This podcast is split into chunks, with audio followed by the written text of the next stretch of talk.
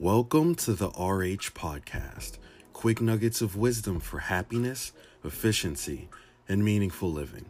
Your thoughts need surgery, and I've got the scalpel. My name is Ryan Howard. Let's cut to the chase right off the bat. Why the hell are you even listening to me right now? If you even have an interest in this podcast, it's because you understand something vital that we as human beings have the innate ability to adapt and improve, that every one of us wields within our hands the power to upgrade our lives. Wherever we're at, there's a higher level of living that's available to us. We simply have to make the decision to pursue it. But it's safe to say that most people aren't interested in that, are they? No. They're content with the dull normalcy of life. Great isn't necessary because okay okay is good enough, but not you. And that's why the hell you're here to push the boundaries of your own capacity. So awesome, you've made the decision to upgrade your life. But before you do, you need to understand why it's been so difficult to do in the first place. What is it that's been in the way of your progress? Maybe you've been seeing improvements in your life, but you envisioned yourself being farther by this time. You thought that you'd be moving faster. Well, that's okay, because the majority of people are in that same exact situation. I'm going to help you understand what's in your way, how to overcome it, and how to keep your quality of life steadily moving in the right direction. So, if you notice the name of this episode, it's How to Fix Your Ancient Brain. Yes, you heard that correctly. It almost sounds contradictory. How can my brain be ancient? I've been around for only a few decades. Well, no, your body has only been around for a few decades, but your brain, the part of you that ultimately dictates your life, has been evolving throughout the generations for hundreds and thousands of years. At first, that sounds pretty awesome, right? If your brain has been evolving for hundreds of thousands of years, it must be super high tech by now. Yes and no. It has indeed become the most amazing supercomputer on the planet, but some parts of the brain are still quite outdated.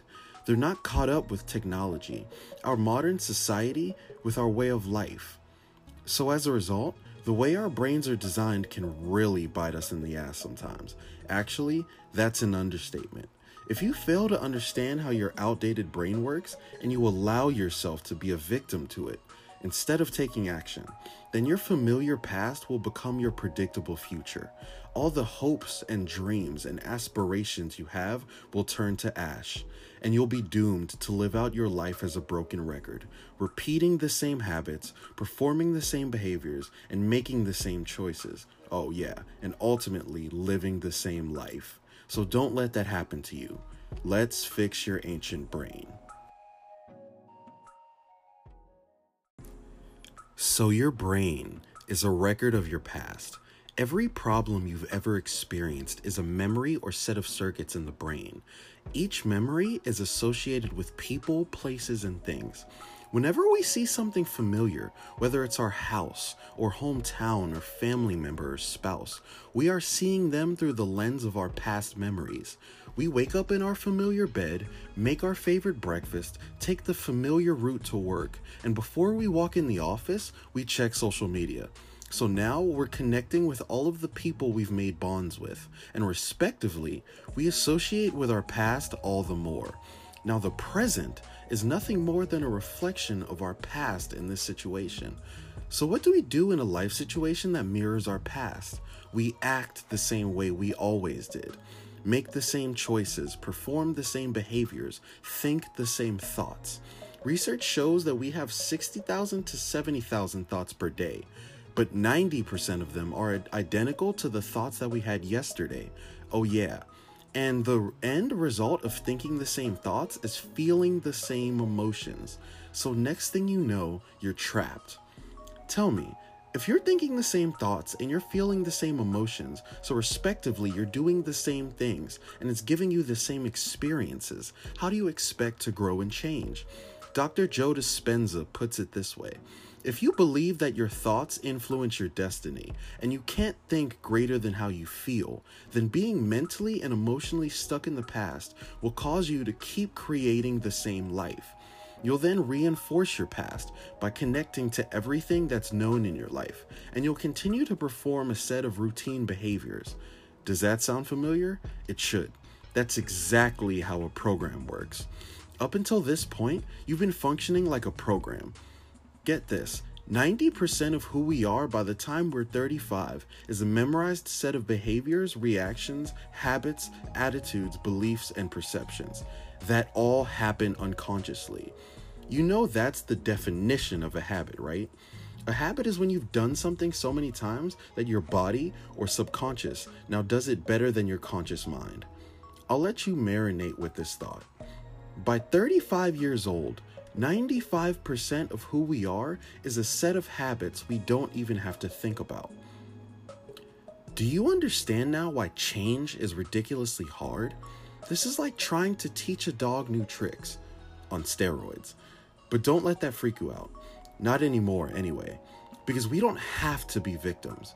The way to fix a poorly programmed system is simple install new programming all you have to do is find a way to hack the unconscious system and install new software. From then on, you can create a set of habits that facilitate what you're trying to do and where you want to go in life.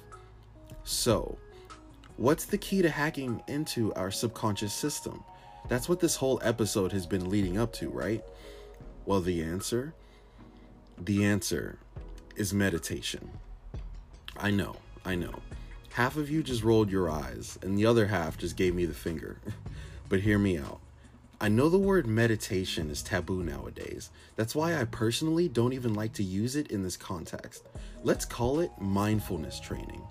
When we train our level of mindfulness, that is, our awareness of the present moment, we're able to make profound changes to our brain circuitry we can undo the crappy programming and install the necessary habits that will allow us to do what we want and live the life we aspire to live.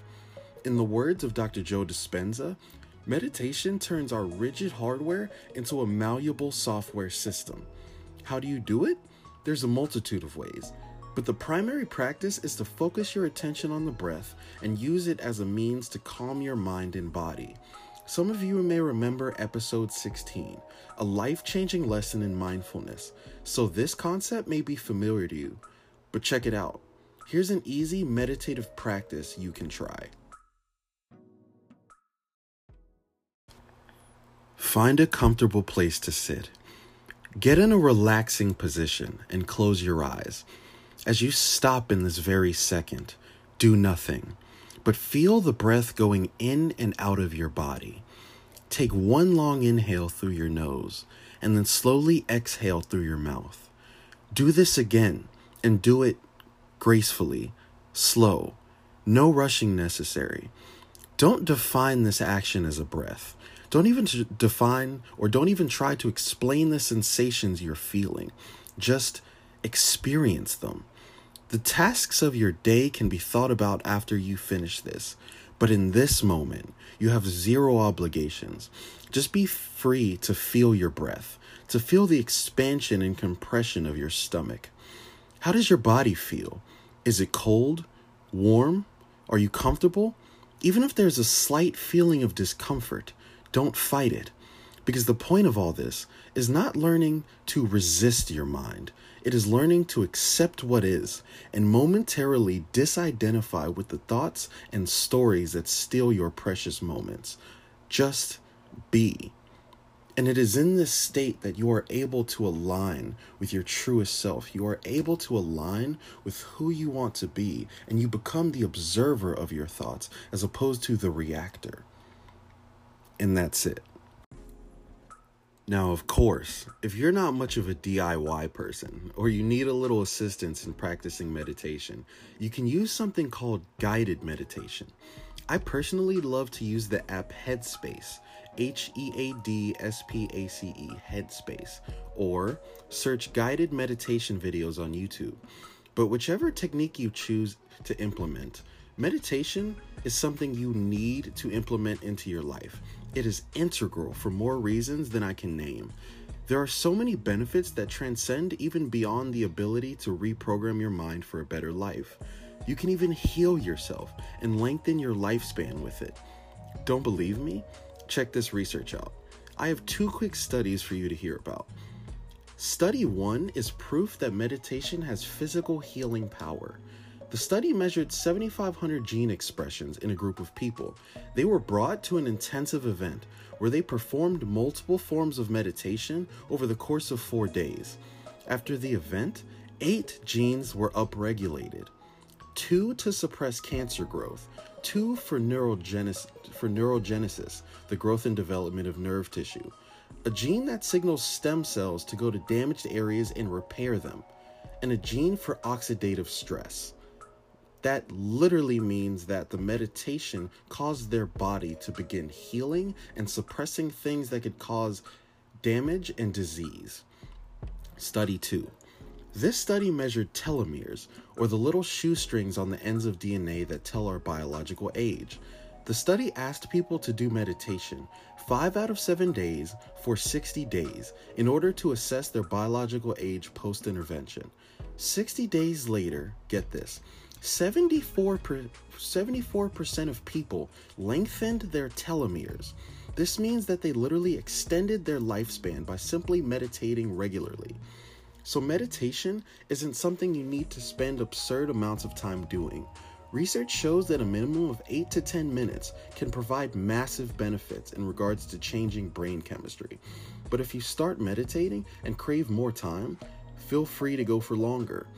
Upwards of 20 minutes even multiple times a day, has been shown to produce even greater benefits. So, the bottom line you're 95% a program, but you're 100% the programmer. So, take control of your ancient brain and empower it through mindfulness training. You just listened to the RH podcast. This was another step in reshaping your mind to live a better life. If you enjoyed this episode, like, share, and spread the word. Now, let me say one more thing before you go. If you or someone you know would like one on one life coaching, feel free to email me at rhtransformations at gmail.com or visit my website at www.rhtransformations.com. And as always, thanks, guys. Peace.